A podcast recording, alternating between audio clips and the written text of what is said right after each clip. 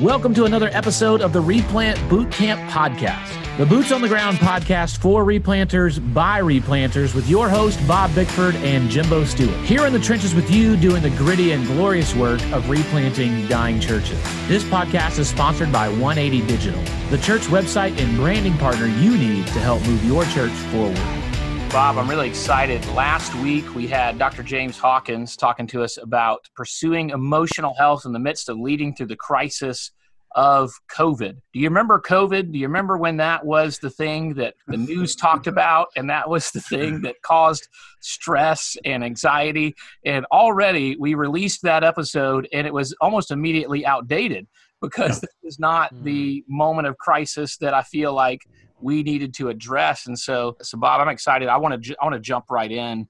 Let's do it. Uh, we, we've asked Dr. Hawkins to come back on again and speak with us. And so, James, real quick, just in case somebody didn't catch last week, let, just kind of introduce yourself to us, set the conversation up that way. All right, I'm gonna jump into the. I'll start like and jump right into the deep end, then Jimbo. Uh, so James Hawkins, uh, PhD in psychology and counseling from New Orleans Baptist Theological Seminary. My wife and I do a marriage ministry, and I really this new things coming on that, but a more excellent way. And the heart behind a more excellent way, we mainly do marriage stuff, but really the heart behind it is from First Corinthians 13 about the whole body of Christ coming together, and we can have all of these beautiful gifts. But Paul says, "But I got to show you the most excellent way." And he goes on and talks about love and that even if you know anyway i could go into a whole sermon i'm gonna stop there but so uh, and i'm a so i'm a therapist here in northwest arkansas fayetteville area and uh, i'm glad to be here with you. But let me take the, the deep jump so to because we're to be talking about race or ethnicity today. So i come from a very complicated past and i don't even know if jimbo or you know this story about me but so my grandparents they definitely they came from the south and they moved from the south to the north to raise their family. Well on my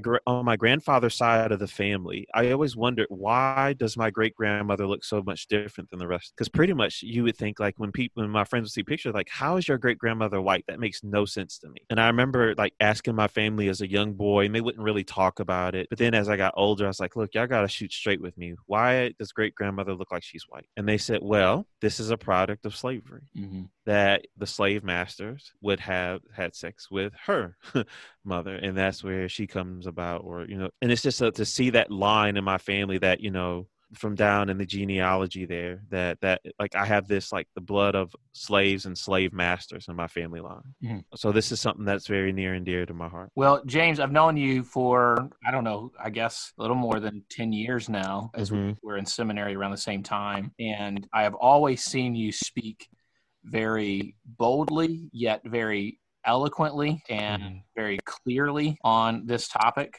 in a way that is biblical, compassionate, mm-hmm. and convicting. And and mm-hmm. so I, I literally can't think of a better person to bring on to this podcast and just ask. So I'm just going to go ahead and ask my first question. As a white pastor who leads a predominantly white congregation, and my church specifically is in a racially divided neighborhood. If you look at our church and you look to the south you see a african american community if you look to the north you see a anglo community and the church itself is the dividing line and mm. been working for six and a half years to try to bridge some of that mm-hmm. sometimes very painfully and sometimes with some sweet victories mm-hmm. and so it's hard to know sometimes how do we lead well in the midst of all of this because the whole thing is overwhelming and obviously tense which is why they call it racial tension. Uh, how do we as believers as pastors lead well in this current climate of racial tension division and all the conversation happening about it right now. Man, I love the way I definitely love the way you did the second question because I never want this to come across as Jimbo and Bob have brought this black guy on here to tell white guys how to get this right because that's not true. Uh, but I know sometimes I've done this talk, Jimbo, and that's how some people they take it and it, it just brings up all kinds of defensiveness. But that's not what it's about. But the way you re- you reframed it really is, hey, James, he, you've been walking in this arena for a while and some of us have not had that benefit because of certain circumstances. So let me can i frame i want to frame that contest for a quick second so we get to the how we lead. Well some of the reason why we are in the moment why we are where we are now is because of past sin. And i'm not trying to like still hold us in condemnation to that past sin but that past sin has set us up for moment for these moments of tension that we're facing now. And what I mean about it, even how you just divide, how you were able to so cleanly, Jimbo, to divide your community, just not you divide it, but like to recognize the divide. Well, we recognize that even from slavery, in slavery, uh, blacks and, and, blacks and Anglo's lived in close proximity, but that was definitely not an equal and mutual relationship. But they were kind of in close proximity, but they were still so separate two different classes, different cultures, one human, one considered not human, one worthy of God's salvation and freedom, one maybe we could we could share the gospel with you. It, uh, it's like kind of I think it was either Jonathan Edwards or George Whitefield. They made the comment, their soul can be saved, but their body still belongs to the master. And that's how we parse it out in theology. And I still love the work of, of Jonathan Edwards, even though theolo- that in this part they compromise the gospel because of cultural pressure. But what happens is, is even through slavery, and then once the slaves are freed, all of a sudden now we are now definitely we are separate now that now there's not even that proximity that there was in slavery. And so we're distant. And then you roll on through Jim Crow and different things and redlining and segregation and how we now create these separate communities. And so but the vestiges, you would say, well, Jim Crow was done away with in the 50s or 60s. Let that sink in your mind. That's not really that long ago. Like our grandparents and parents were alive for that. So that so that even those things that happened then, those communities are still segregated pretty much along those lines for the most part. And what that allows us to do is to create separate school systems. And also, our churches also followed that segregation line. Churches tend to pull, especially during that time. You know, now people are willing to drive past churches to go to a church. But earlier on, people went to the church that was in their community. So if you were in a white community, you would be going to a white church. If you were in a black community, you go to a black church. So now we're even still doing our theology and worship of God. We still, uh, we're into the 50s, maybe even 60s, and we still, catch this, Jimbo, we are still not together as, as brothers and sisters in Christ. Yeah. And even why many denominations became segregated is because Anglo worshipers did not want their African slaves worshiping with them, or that once they were free, they didn't want them worshiping with them right? They were kicked out of the churches and they had to go start their own denominations. So we as the church in America have not really done mutual together theology, worship, and fellowship together yet. And so while we're in this racial tension now, though, is we have groups that don't know each other finally coming into close proximity with each other. And now we're just now beginning to, we're supposed to be close, but we're not. And we have all this trauma in our past and past relationship that we have not dealt with and we're dealing we're trying to deal with trauma with strangers so that creates a very complicated moment and so, for many of the pastors that are probably listening to this, Jimbo, they probably have no idea of how that system was set.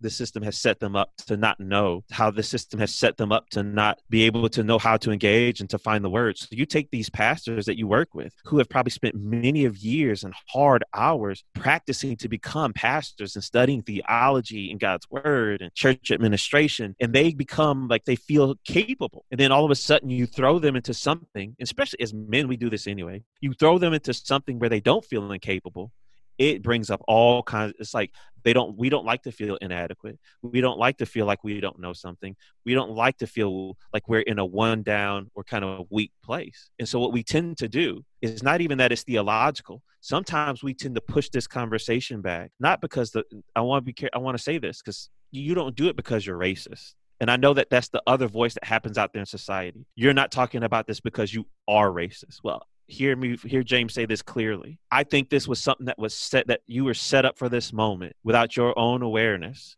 and it is not your fault. However, you are in this moment at such a time as this. Now the question is, is will you be faithful to God in this moment? Mm. And what will you do at this moment? And what will you do, even if I had a pastor from a real church, Jimbo, to kind of jump back into your question now? And he says, But James, I'm at an all white church. And I said, Well, have you ever thought about why your church is all white and how it got to be that way? Okay. He says, fair point. Then it's like, well, but do your people work in, do they may live in all white communities? I'll give you that. But when they go to work, uh, is everyone they work with white? Do you only tell them to go and share the gospel with people who are white? The world that we live in, is it all white? No, you're not called to only pastor your church for Sunday morning. You're called to pastor your, your church for the kingdom of God. And if the kingdom of God is multi ethnic, that is your job as a pastor. If you're only doing Sunday morning, I don't really fair say, and I know this is going to be hard, but I'm okay to put a little pressure. Then you're not really pastoring. You're just you're conducting a group event. mm. if that's all you're trying to do is do Sunday morning. And even let's go bigger than just for the like, being a part of God's kingdom here as it resides. We know that Revelation says that before the throne of God will be people of every nation, tribe, and tongue. So I know people say, well, race isn't biblical. So I don't I use the term race, and we are one race. But the, the but the Bible does use the word ethnos. Mm-hmm. And if scripture is God breathed, and if we really believe that it's God breathed, and that the Holy Spirit knew what he was doing when he inspired the writers, and if the writers were so specific to mention ethnic groups, then that must mean something to the heart of God. Or if we want to remove that and say everybody's just the same, then we're saying that the scripture really isn't God breathed and God just made mistakes by throwing details in there that didn't need to be there. Like it's so specific. And I think what happens, and I know I'm going all around with your question, Jimbo, so I hope you're all liking this. Y'all look like you're listening to me. But what we don't do sometimes in theological education is help pastors see these ethnic moments. So it's not even all the pastor's fault why they don't know. We have failed to uh, to properly train and disciple our pastors to even recognize this through the lens of Scripture that we know that God, He does create out of one race Adam, but in God's sovereignty, He chooses to make all of these, these different ethnic groups. And then when the ethnic groups reject Him, He says, you know what? I'm going to make my own people, and I'm going to put my own culture on those people, but I'm going to use that one particular group because I want to draw all the groups back to me. But I'm going to use this one. And He's being specific here. And then you watch the New Testament come in, and Jesus is even being specific about ethnic groups. He's like, Yep, I'm called to the Jews. But he has this encounter with a Samaritan woman, with a Roman centurion, you know. so he's having these specific ethnic encounters. And he's saying, like, I do have a primary responsibility to the ethnic group of the Jews, but the gospel and the kingdom is going to go to all people. And people who were not called mine before will be mine. And then you see the disciples take this up even on the day of Pentecost. We just celebrated Pentecost after this, and I had some African American pastors call me and said they were hurt, and they said that they never they didn't hear their white brothers and brothers share in their churches on Pentecost about what was going on in America. And many of the pastors would say, "Well, it was Pentecost. Pentecost is the exact moment where all of a sudden you have everybody hearing the gospel for the first time in their own language. Mm. It's crossing ethnic groups. The first part, Acts, is all about still one ethnic group. God still like, I'm giving you your chance. I'm giving you a chance. But then all of a sudden, there's this switch. The, the book of Acts switches now. The gospel now is going out to all people groups.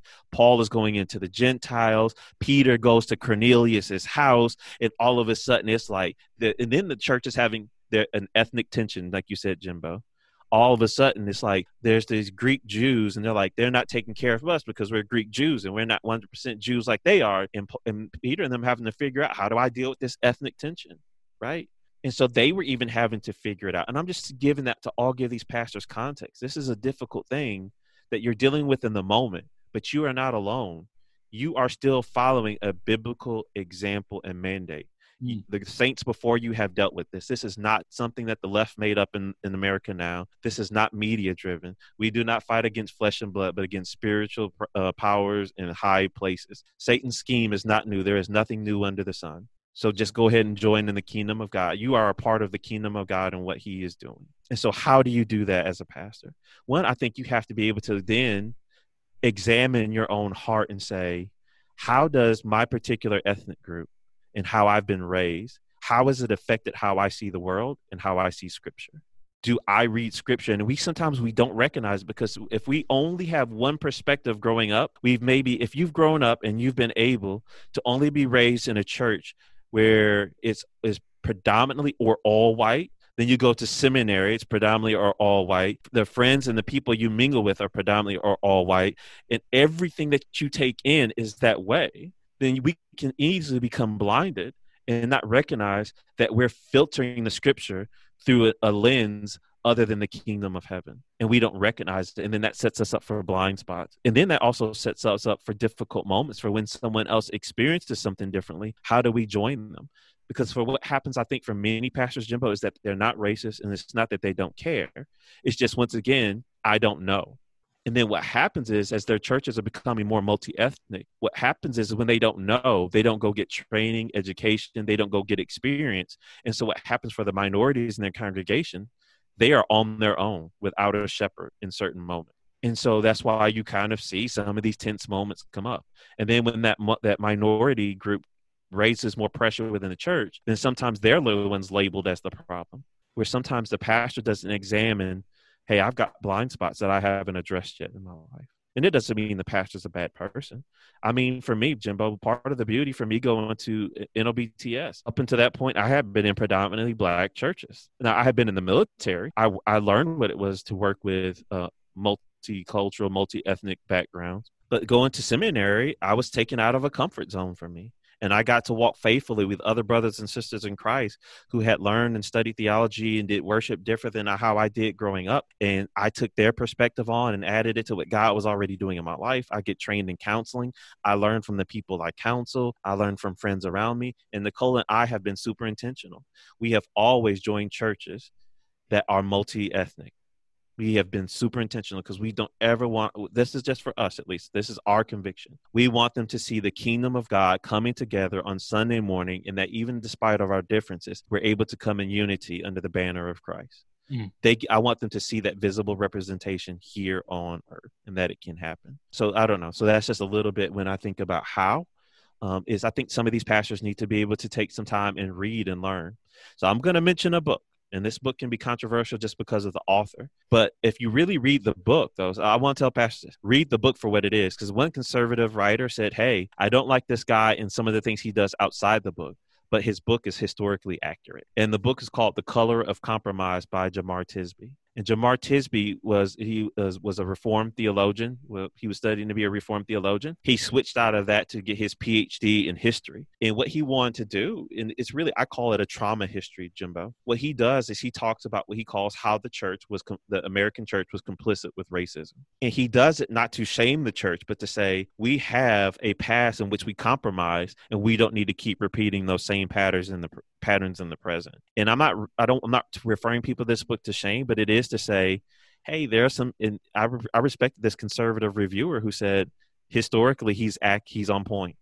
He's telling the truth here, and I think just some pastors need to know that because some of the members of the church will be aware of some of those facts when they come into their church. So I could go on and on about that, Anton. That's just one question. James, one of the realities we face is that some congregations are really reluctant to begin to look at their own experience and to examine what they don't know mm-hmm. and they're fearful of what's being said in the culture and so they want to go to a simple answer or, or, simple conclusions that just lead them to a place where they don't have to deal with it anymore and mm-hmm. there's some entire congregations that are that's true for how does a pastor lead that congregation forward to to see things from god's perspective to examine their own biases when they're reluctant to do so so the first thing I want to say to those pastors, to those church members, and I think the pastor can follow this same thing, that fear and the reluctance actually does make sense. I know that's not what people might expect me to say. Just like I said for the pastor, we as people don't like going into the unknown. This is something we talked about on the COVID podcast. The unknown is scary. And especially if the unknown is bringing up a message that seems to threaten how I've come to view the world and we can all kind of build these messages and narratives about what the world is that comfort us that give us a sense of identity. And then when something comes up that threatens that sense of identity it's not just about we don't our bodies and our souls don't re- just respond to it like it's a threat to our identity we think that we're only responding to we're defending our truth. But really what people don't recognize is they feel like it's a fight for their sense of self. They are fighting for their personal sense of self. And i'm not going to say that's all bad but the key is sometimes when I fight for myself, I can miss the kingdom of God. And I hope, like, I hope that's you know, Jimbo, why you trust me is I'm not fighting for James the black man. I'm fighting for the kingdom of God. And if the kingdom of God is super in, intentional about the ethnic groups coming together, therefore I will fight for it. So on the reluctance, I want to validate that reluctance makes so much sense because it can feel like a threat to your sense of self and how you've come to understood the world. And then I want to say this yeah, I'll say it just so bluntly. If it seems like I, as a white person, the only way I'm allowed to join in this conversation is that somehow I've got to cop to that I'm a racist, then no, I'm not going to want to join that conversation. If that's the only way I have to join into this, is I've got to say, yeah, I'm a horrible person. I'm despicable. And everyone who's ever come before me and my family are despicable people. And everyone I love, they're all bad people. Then no, I'm going to be reluctant to, to join in that conversation.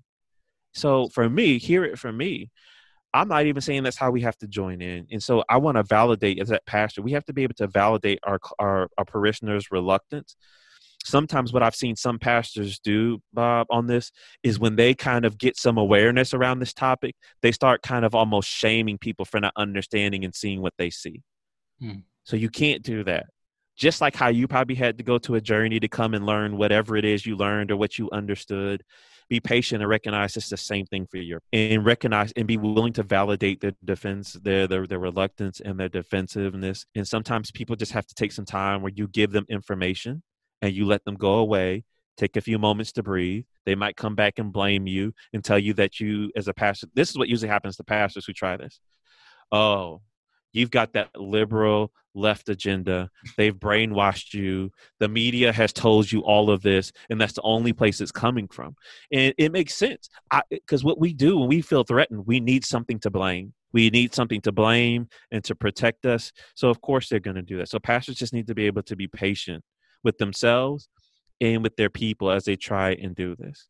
And so, um, what I try to do with people when I do this top Bob is I ask them to tell me about their fears. So when I used to go into a church and, or a group and they say, "Let's talk about it," I say first before we get into the content, I want everyone to go around and I want you to share with me what are some of your fears with this topic, but also tell me what are some of your hopes mm. and your longings with this topic. Like, what are your hopes and your longings for the kingdom of God around this topic? Because that's a more vulnerable place to talk to. I want to honor their fear first, because if I can't meet them in their fear, they won't let me see their hope and their longing. As long as fear stays in place, people will stay protective. But if I can honor people's fear, they'll drop their protection and let me see their vulnerability and then we can have something productive happen. So that's still going into the how can we help that reluctant church? You just have to be patient and loving and massage it, and then be willing to find good resources to help them in their journey, and to that they can trust and that are faithful and that will care for your people as they walk on this journey. And as Jimbo talked about healing conversations, that's the mission I believe I've been given from God is to create space for people to struggle in the conversation from black, white, Hispanic, um, one of the people that helped me start it, she's from Malaysia. The other person who helped me start it from Northeast Arkansas. And I got, I, I, I intentionally surrounded myself with people who see the world differently than me. Just real quick. So we, have got a, maybe about five, six minutes left. Kind of set up for us what Healing Conversations is. And we're going to put in the show notes a link to a video, which I'm assuming is your most popular video from Healing Conversations at the moment. I looked at it today and it had over 10,000 views. And uh, I think I'd shared it about 5,000 times. So uh, there we go. That's where all the views came from. Half of those. No, but I, I so appreciated how eloquently and, and clearly you articulated the importance of empathy. And you talked about not giving a still face to Oh, uh, yeah. to anger. So, mm-hmm. just kind of our last few minutes, kind of set up what is healing conversations, and then talk mm-hmm. to us mm-hmm. about just and then we'll link the video to give the whole thing but mm-hmm. just that the importance of empathy and the importance of how we respond when people express anger and hurt okay. in the midst of all of this okay so with that so healing conversations is about helping people to create space and particularly what we did we did a pilot program where we brought uh, different churches and parachurch organizations together across uh, ethnic lines and we brought them together to intentionally jump into the deep end of the vulnerability around the talk of race. And what I believe why the church usually gets stuck, and I, and I aim particularly at the church, why we get stuck is because we can't even have the conversation and because we can't have and so sometimes we want to jump to these solutions but we've never dealt with the pain we've never dealt with the guilt we've never dealt with those things. And so you could jump it's kind of like a, a, in a family i've probably dealt with this as pastors when the husband maybe did something wrong or the wife did something and they just try and do some grand gesture to make everything okay. It's like ah i'm so sorry i'm so sorry i did it let's not talk about it uh, let me take you away on a vacation. Okay the wife they go on the vacation it seems fun for a while but then we know that that that thing was never dealt with. And then the moment another conflict comes up boom it springs back up. And then the person's like but i did this grand thing. I took you on that vacation. I bought you this new thing.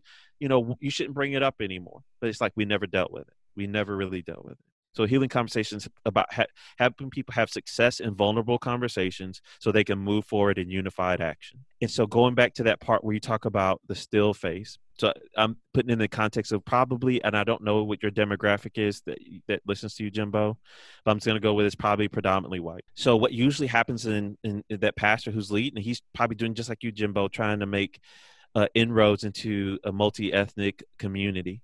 And that person's in their church and what happens is something like this happens and they're hurting and they're angry and they come to the pastor and they are angry. And then what you, happens sometimes is it catches the pastor or the leader off guard and it shocks their system a little bit and they don't know what to say. And let me go behind what they don't know what to say. What many of my friends have shared with me jimbo is i do freeze up because i'm scared not just of protecting myself and getting it wrong, but some of them, the fear is I'm afraid of saying the wrong thing and causing more pain, which actually makes so much sense. It's like they got into pastoring to help people, not to hurt them. So I'm afraid of saying something that's going to cause more pain, and that makes complete sense. But then, with, or sometimes they do do it to comfort themselves. But what happens is, is when you go away in your fear, and that person's in their anger, and we know that under the anger is probably hurt, fear. But when you go away, and you can't be with them there, it just registers as a huge drop. It's kind of like a trust fall. I trusted you. I poured out my heart to you, and you let me hit the ground. I fell flat on my face. And it's kind of like Charlie Brown and, you know, kicking the football. It's like, I'm not going to try and do it anymore. I tried with you one time when Ahmaud Arbery got killed. I tried again with you when Breonna Taylor got killed. I'm not going to try it again with this George Floyd because you're going to move the ball and I'm going to fall flat on my back. Not going to do it again. Mm-hmm. That's what we mean by a still face. It's like when I cry to reach out for help and you just go flat on me and don't respond to me. Or the other way, sometimes what some pastors do that, that really hurts because I had a friend that called me from the Hispanic community and was sharing. I tried to bring it up and what I got back in turn was, oh well yeah we're all going through it. It's rough for all of us. Can you catch how that lands? It's i'm not with you as a person anymore. I took it out and generalized it out to the general public because really it's like and the person felt like are you just trying to make me go away? Why can't you talk to me? I'm right here in front of you. Talk to me. I'm not talking to them. I'm talking to you. Mm. right here. Person to person James, I really do appreciate you coming on here. This really isn't long enough, obviously, to adequately address the topic. So I cannot recommend highly enough. If I if you're not one of the five thousand people I already sent that video to, we're gonna link it in the show notes. You need to take the time to to watch that to get a good understanding of the importance of empathy. And I I'm preaching through James right now and in God's sovereignty I, I was preaching James 2 1 through 13 this past Sunday, the sin of partiality and favoritism. And I reminded them there in James 1 before we even get into that text.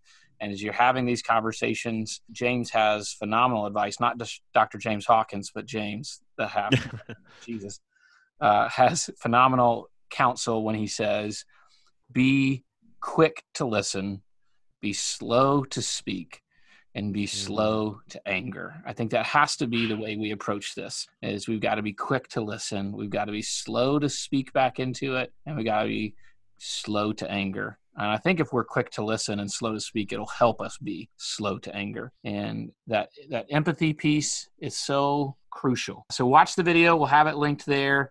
Go check out a more excellent way check out all the stuff that James is doing and check out Healing Conversations. And let's keep being quick to listen and slow to speak and slow to anger.